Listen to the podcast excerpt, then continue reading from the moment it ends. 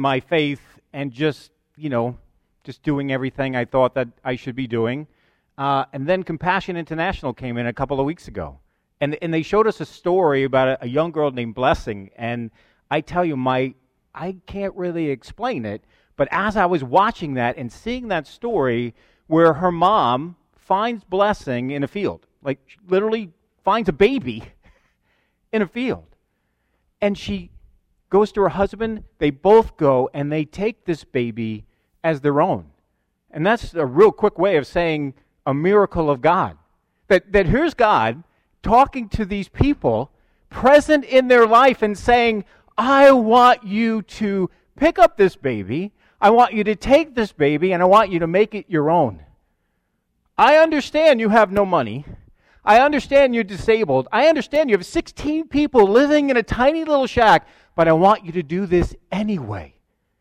I, I tell you, conviction, I'm just sitting there looking at this thing, and Linda and I are going through it, and I'm just like, man, I am worried about what I'm going to eat for breakfast tomorrow. Why I'm stuffing my face with food at the moment. That's my sin, my conviction. I had to say, God, please forgive me. But to see God's presence and them honoring, them honoring God and saying, Yes, I'll do it, you know what? They certainly could have walked away, and we never would have known about it. Most people would have known about it, and they didn't have to do it. But they listened to God. And they knew God's steadfast love in their life. And if you went through that program, the thing that stuck out in my mind was the joy, the smiles on their faces. They got to walk 10 miles to go get water. They, they, they have to carry these jugs.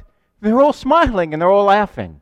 So God's really been working on my heart. And, and we're going to go through the story of Joseph in, in Genesis 39. And I'm just going to say, get your pens, get your pencils, because there's a lot of scripture. I didn't give you, a, you know, a little pad that you can write on, but get your own pad, get your own pen, and just take notes of the scripture. And then when this is done, you're going to forget most of what I said, but you're not going to forget scripture. You're not going to forget, forget God. And that's the main point.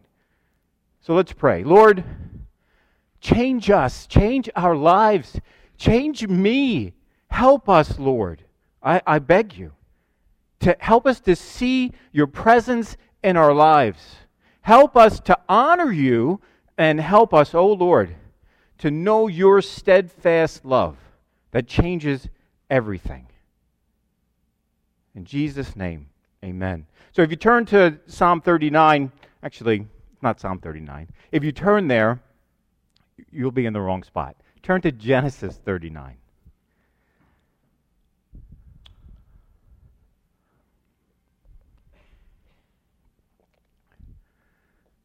Let's study God's Word together and let's read together. It says, Now Joseph had been brought down to Egypt, and Potiphar, an officer of Pharaoh, the captain of the guard, an Egyptian, had brought him from the Ishmaelites who had brought him down there. The Lord, and just notice this, I'm going to stop reading, that the Lord is in all caps. The Lord was with Joseph, and he became a successful man. And he was in the house of the Egyptian master. His master, listen, his master saw that the Lord was with him, and that the Lord caused all that he did to succeed in his hands. So Joseph found favor in his sight and attended him. And he made him overseer of his house and put him in charge of all he had.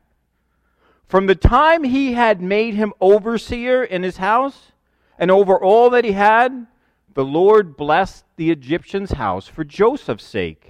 The blessing of the Lord was on all that he had in the house and field.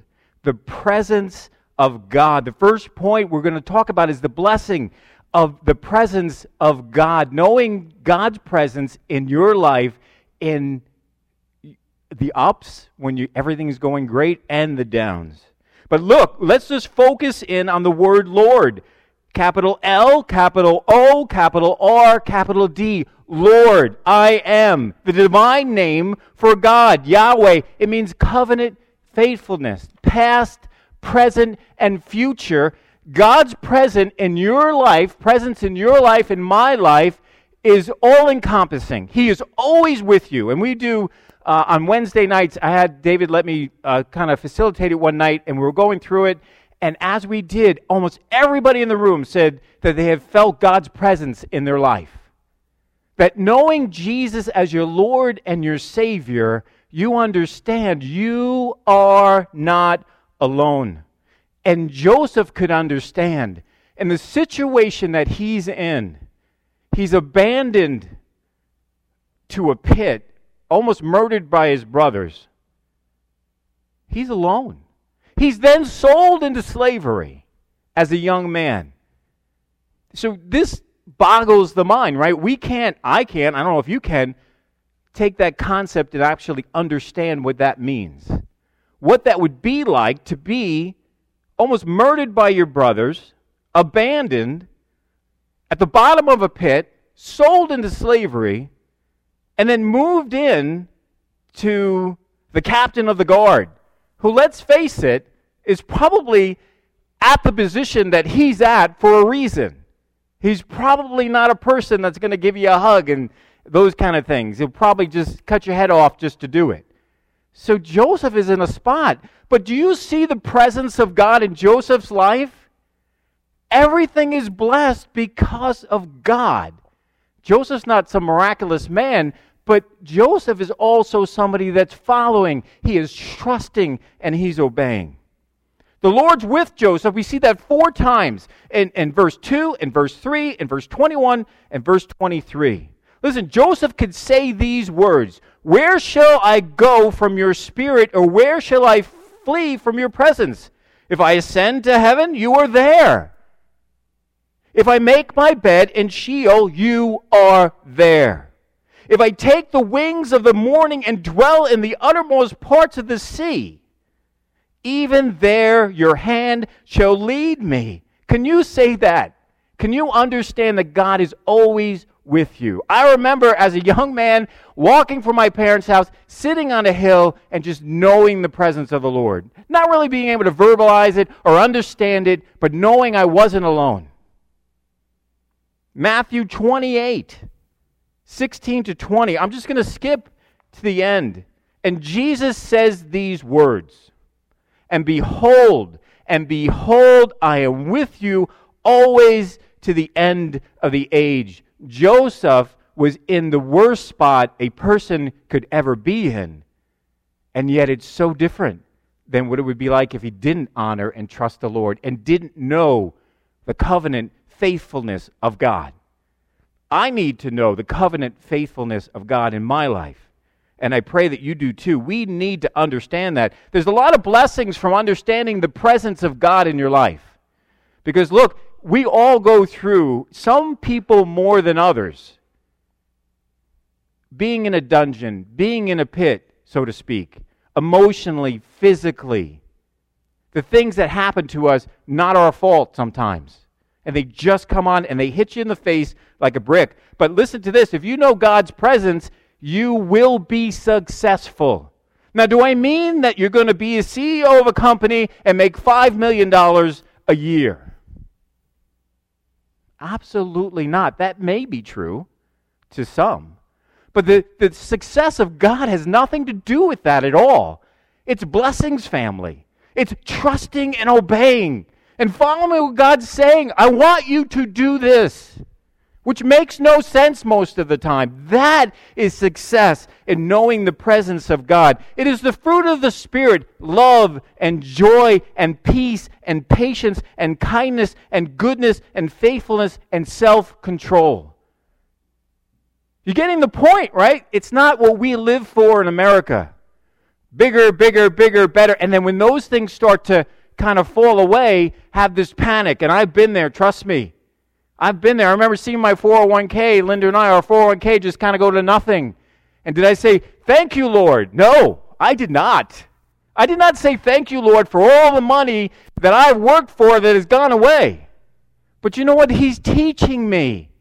He's teaching me the riches in this life have nothing to do with money or possessions. It has everything to do with knowing about the presence of God. You know, the other blessing about knowing the presence of God in your life is that others will see that the Lord is with you. Have you ever had someone come up to you and say, Can you pray for me? I, I guarantee you they see the Lord in your life. They're not asking you because they think you're a nice person. They know you know Jesus. And they know they need Jesus, but you know, maybe they're not there yet, but they know you know Jesus and you're going to pray for them. That's a blessing. That's being successful. When people ask you to pray, it's such a blessing. Listen to Matthew 5. In the same way, let your light shine before others, that they may see your good deeds and glorify your Father in heaven. Just being there for somebody, being there when they're in the pit, being there when they're in the dungeon, being there when they have no other place, they have no hope. You can be the light of Christ in their life, and so can I, and that is success. So, others, knowing the presence of God, others will be blessed as well. You know, I've, I've uh, struggled with contentment, failure, feeling I'm a failure and I'm not content. I don't know how you put those two together, but they're, both of them are negative and they, they really stick. But I have to walk through that all the time. But I remember saying to the Lord, I said, you know what? I'm in this place at work and I don't feel comfortable. I don't feel qualified. I don't feel like I'm good at it. But you know what, Lord? I'm done. I give it all to you, and I'm just asking that you would help me to bless you and to glorify you. And I'm telling you, it was not the first day of work. it's probably 20 years in or recently. I'm just telling you, God He's not done with you, and He's certainly not done with me. And can I tell you, I've had just as many downs and just as many ups as work, but it, I can't wait to get to work. I love it. I love it. See, God has placed me there. He has put me there in the mess, in the grime, and you know, if I shouldn't say this, but if there wasn't any people, everything would be great. Right? Including myself because I'm sure they're looking at me like, I wish this guy would go away. But the presence of the Lord has so many blessings. I just want to end this section. So, God does so many cool things. Um, and I, I just adore and love my wife. And she sings. I can't sing, but she can sing. And you could say a word, and she could just belt out a song. And I'm like, I don't know how you do that, but that's kind of cool. So I was doing my sermon, and all of a sudden I hear her from the kitchen. She's singing. And she must have heard me like practicing the sermon or something. And this is what she's singing. And I'm not going to sing it. May God's blessings surround you each day as you trust Him and walk in His way.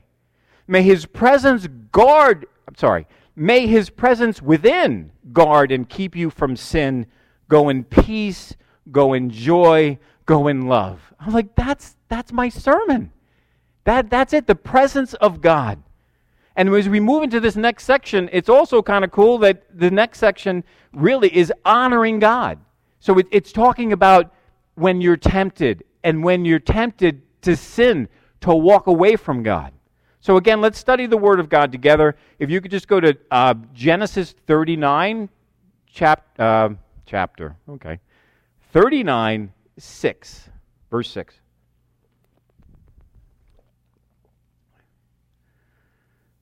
And as we move into this, understand this is true. This has really, really happened. Which also is unbelievable. But it says, So he left all that he had in Joseph's charge, and because of him, he had no concern about anything but the food he ate. Now Joseph was handsome in form and appearance. And after a time, his master's wife cast her eyes on Joseph and said, Lie with me. But he refused and said to his master's wife, Now listen, please listen to this. This is what Joseph said Behold, because of me, my master has no concern about anything in the house. And he has, and he has put everything that he has in my charge. He's not greater in the house than I am, nor has he kept back anything from me except you because you are his wife. How then, listen, how then can I do this great wickedness and sin against God. This is Joseph's whole heart. How can I do this wickedness and sin against God? And as she spoke to Joseph day after day, he would not listen to her, to lie beside her, or to be with her. But one day, when he went into the house to do his work, and none of the men of the house were there in the house, she caught him by his garment, saying, Lie with me.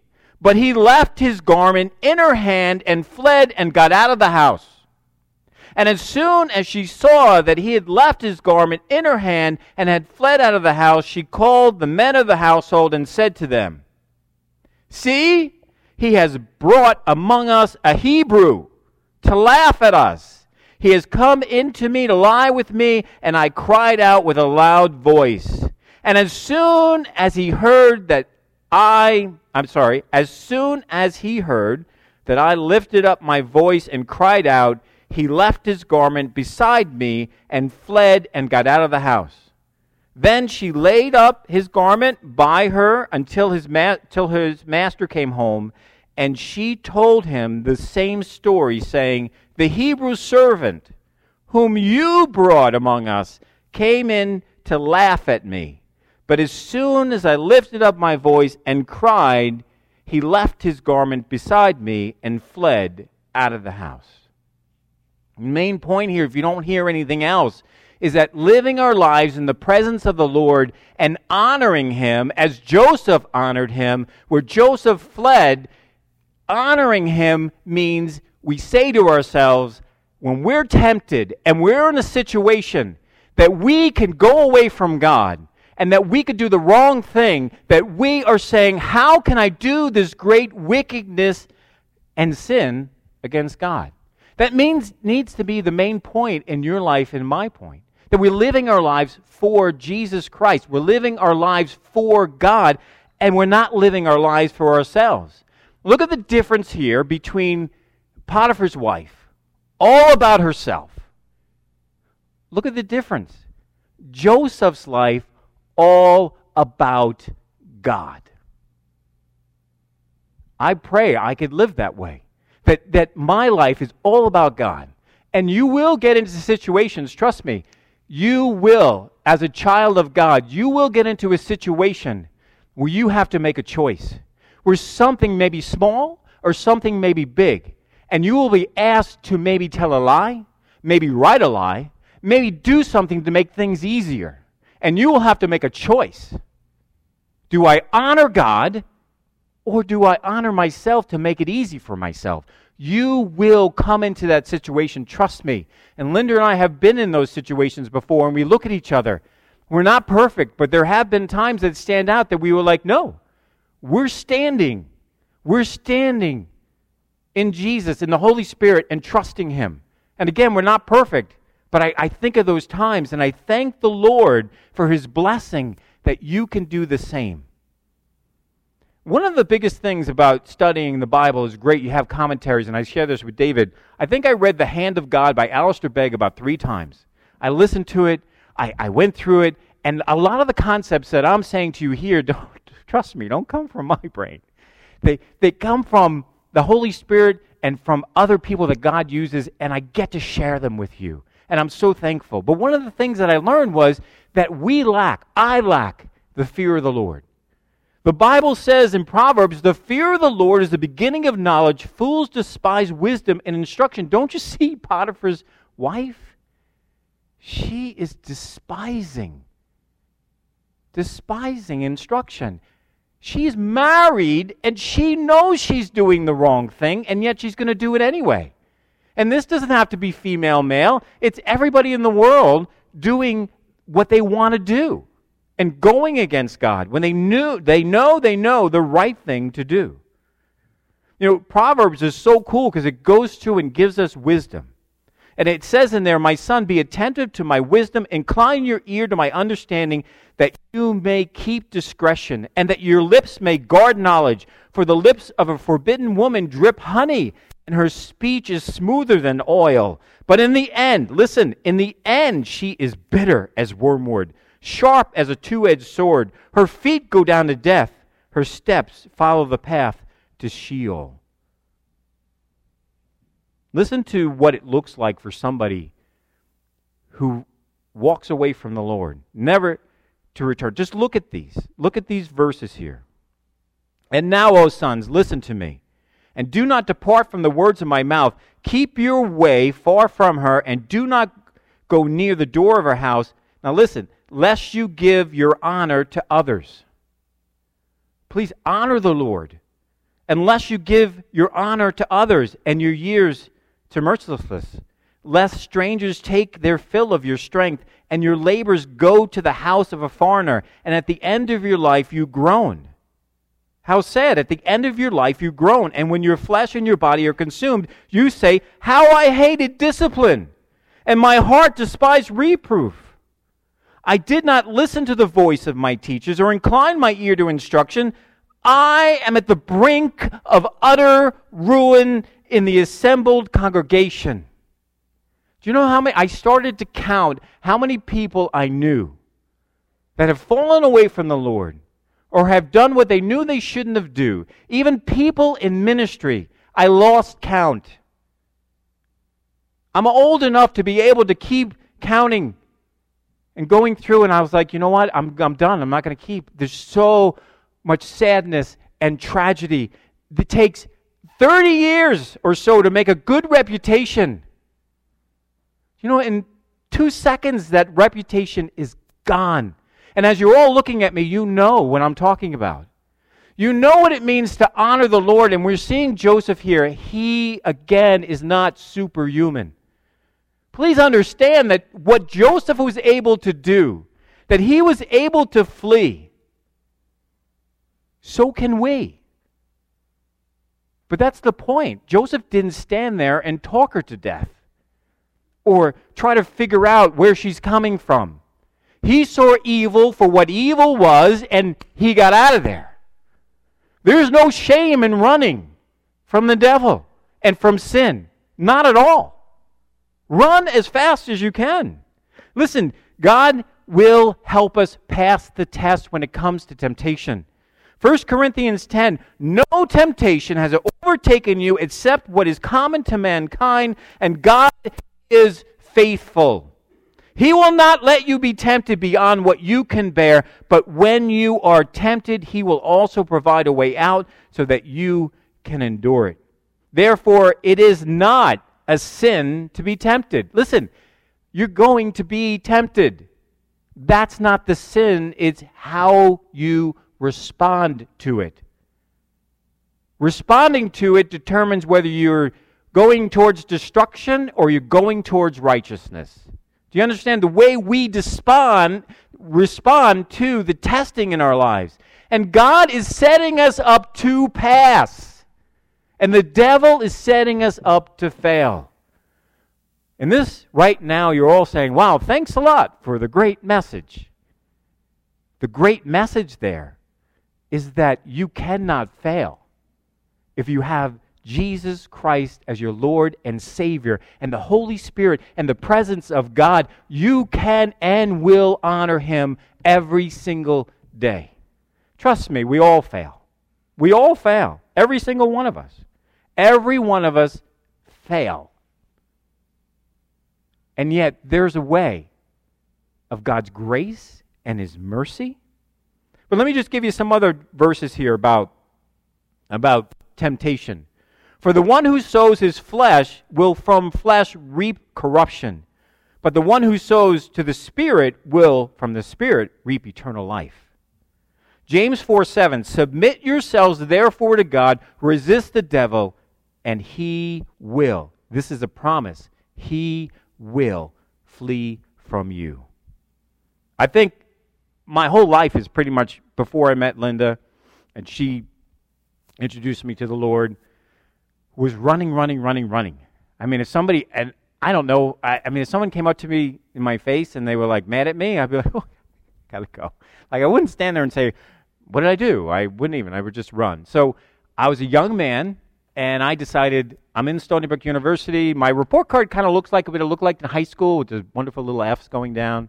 And um, I was really just lost. So I decided to make myself lost, and I I went to Colorado, visited a friend, and I lived out there for months. I got a job. Uh, picture me working for an, an auto dealer driving a pickup truck in Colorado. And one of the best memories I have is I forgot to shut the back of the truck, and all the auto parts fell all over the road.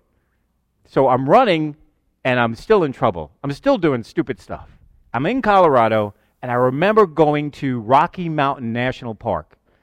And we're climbing up this little hill, and for some reason, I turn around and I'm alone. I am all by myself. Me and a rattle. I can hear this rattle. I hear this rattle, and I'm like, I don't want to die. I just hear this thing, and I'm standing there, and I'm like, frozen for a second, and then I ran as fast as I could. And it's the only thing I thought of when I was studying this was like I ran. If I'm bit by a rattlesnake, in the middle of a park where we're 20 miles from anybody, I'm dead. But you know, there is an antidote. But I probably would have gotten it in time. But the antidote for us when we sin is asking God to forgive us. Listen to these words Have mercy on me, O God, according to your steadfast love According to your abundant mercy, blot out my transgressions. Wash me thoroughly from my iniquity and cleanse me from my sin, for I know my transgression and my sin is ever before me. Just listen to those words. They are hope.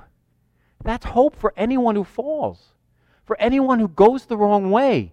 That's hope because God listens to that and He answers that. He'll never turn you away. Have mercy on me, O God, according to your steadfast love, according to your abundant mercy. Blot out my transgressions. Wash me thoroughly from my iniquity and cleanse me from my sin. For I know my transgression and my sin is ever before you. We need to understand that we can come before the Lord and we can ask Him for help. The other thing I want to point out here is that we're being tempted we also have a way out, which I said. Jesus is our example, and Scripture. That Jesus used Scripture. And I, I, always remember when I first became a Christian, my first verse that I, that I had learned is this Psalm 119.9. How can a young man keep his way pure? By guarding it according to your word. With my whole heart I seek you. Let me not wander from your commandments, for I have stored up your word in my heart, that I might not sin against you. So understand walking with God's word in your heart is what's going to help us each and every day have the presence of God, help us to honor him and to love him. The other part is, is that Joseph suffered for what's doing right. Have you ever done something right and then you suffered for it? Because we're going to see how Joseph suffers for doing the right thing. Matthew says, Blessed are those who are persecuted for your righteousness' sake, for theirs is the kingdom of heaven. Blessed are you when others revile you and persecute you and utter all kinds of evil against you falsely on my account. Rejoice and be glad, for your reward is great in heaven, so that they persecuted the prophets who were before you. And I know I'm slowing down here because one, I'm probably getting tired. Um, two, I just want to make sure I'm covering everything I wanted to read. So Nick Cameloni did a great job this morning, and I hope you all are able to come on uh, Sunday mornings to, to, his class, and it's why I trust the Bible. So as Nick was teaching this morning, um, he probably thought I was like playing solitaire on my phone or something, but I was actually taking in everything that he was saying. And one of the things he said was, 1 Peter 13 18. And as he was speaking, I was like, oh my gosh, this has to do with everything that I'm talking about and suffering for righteousness. Now, it says in verse 13, 1 Peter, now who is there to harm you if you're zealous for what is good? But even if you should suffer for righteousness' sake, you will be blessed. He's, I'm, he's going through these words, and I'm like, this is so amazing. God does that sometimes. Have no fear of them, nor be troubled, but in your hearts honor Christ, the Lord, as holy. Honor Christ. The Lord is holy, always being prepared to make a defense to anyone who asks you for a reason for the hope that is in you, yet do it with gentleness and respect, having a good conscience, so that when you are slandered, those who revile you, your good behavior in Christ, may be put to shame. For it is better to suffer for what for doing good that it should be God's will than for doing evil. For Christ also suffered once for sins, and the righteousness for the for the righteous for Christ also suffered once for sins, the righteous for the unrighteous. And that just goes to everything that I'm saying here this morning. So, Nick, thank you for doing that class. And like I said, I, everyone just pray about going to that because it's such a wonderful class uh, to be able to go through.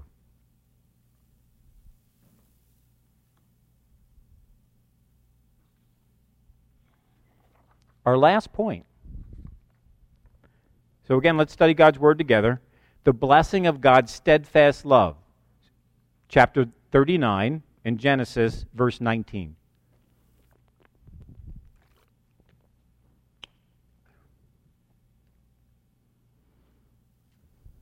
As soon as his master heard the words that his wife spoke to him, This is the way your servant treated me, his anger was kindled.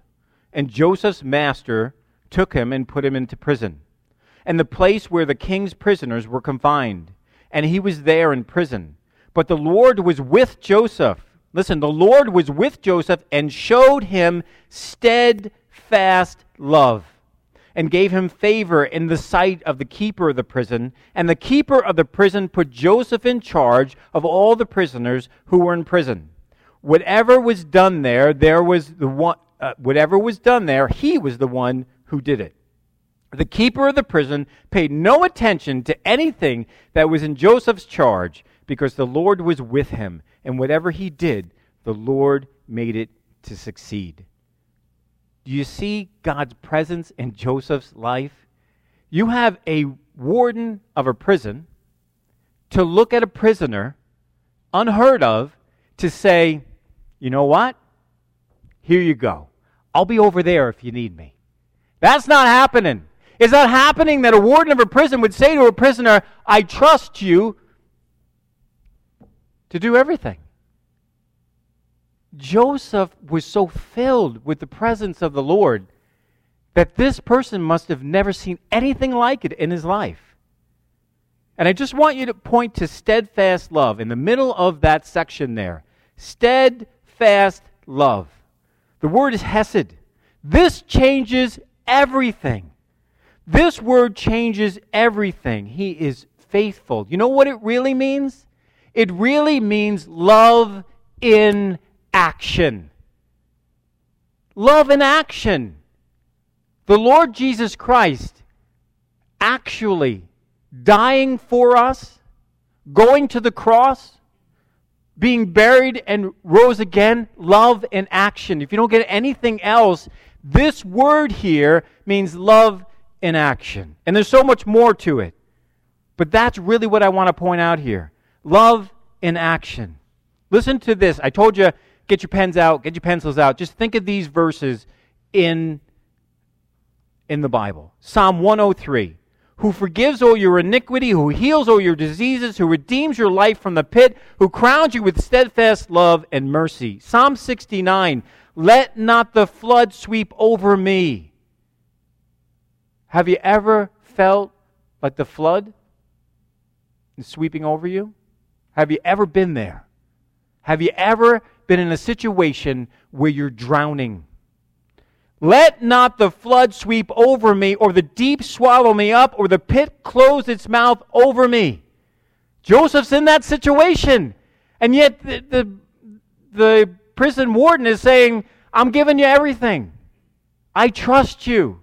I see the presence of God in your life. I see you honoring God. And I trust you.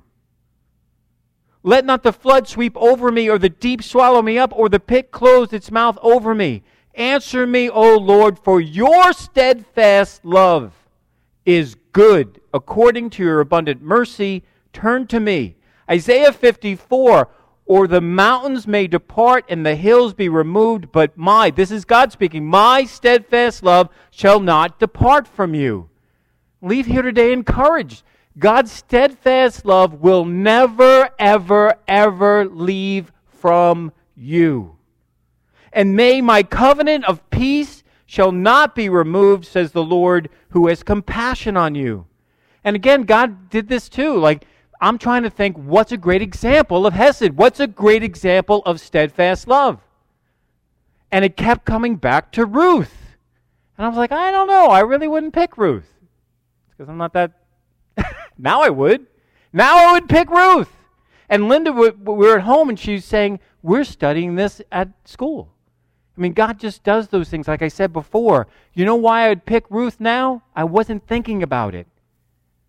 But here's her mother in law who loses her husband, who loses her sons, and she has two daughter in laws lose their husbands, and they're living in Moab. And Naomi says, I want to die, but I'm going back to Judah.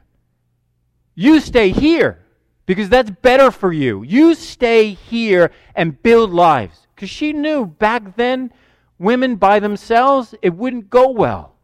And she's trying to do the best thing for them. You stay here. One daughter in law says, reluctantly, I'm sure, You're right. I'm going to stay here.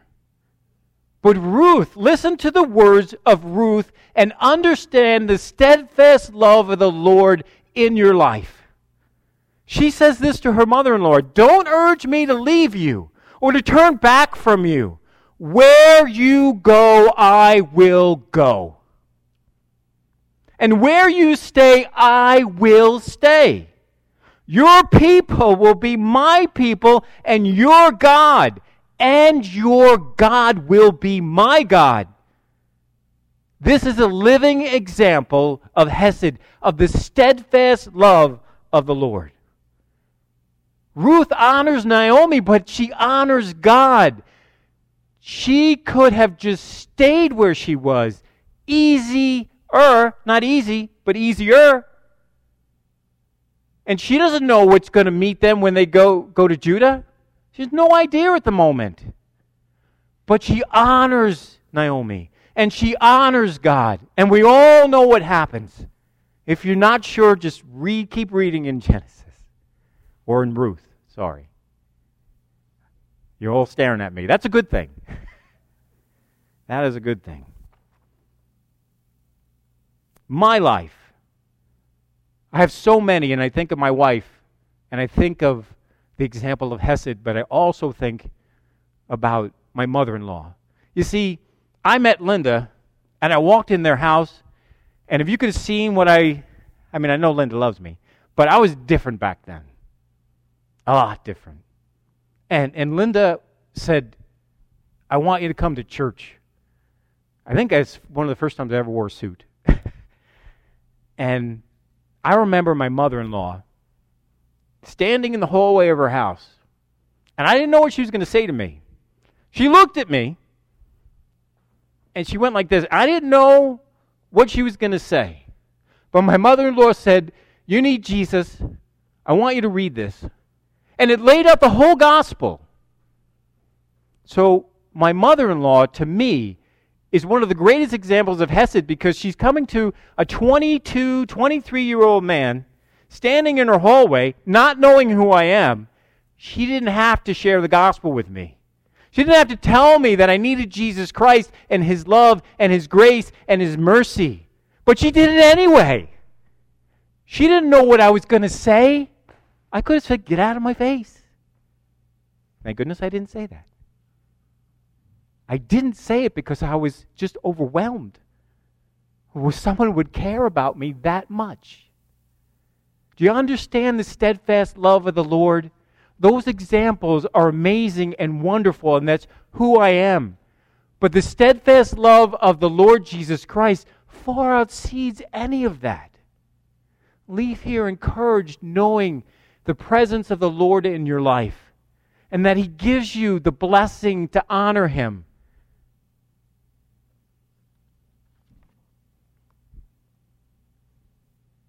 Let's pray. Lord, I was going to say a little more, but I think that's enough. I just pray, Lord, that you, uh, you are honored and you are glorified and you are praised. And as we leave here today, we think about you. We think about the presence in our life from you. We think about how you bless us to be able to honor you and to show your grace and your mercy to others. And we just think about your steadfast love that changes everything. Lord, we love you. In Jesus' name, amen.